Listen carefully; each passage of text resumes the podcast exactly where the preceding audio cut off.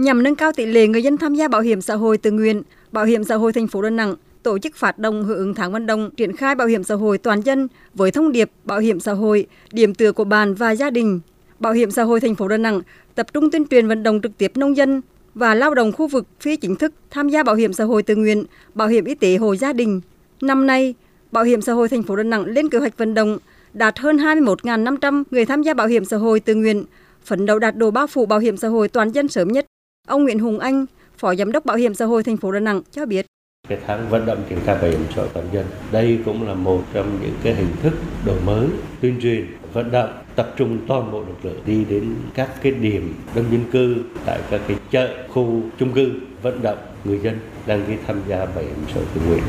Đây là những cái điểm nhấn phát huy chính sách bảo hiểm xã hội tự nguyện làm cho người dân họ hiểu rõ hơn để đảm bảo an sinh xã hội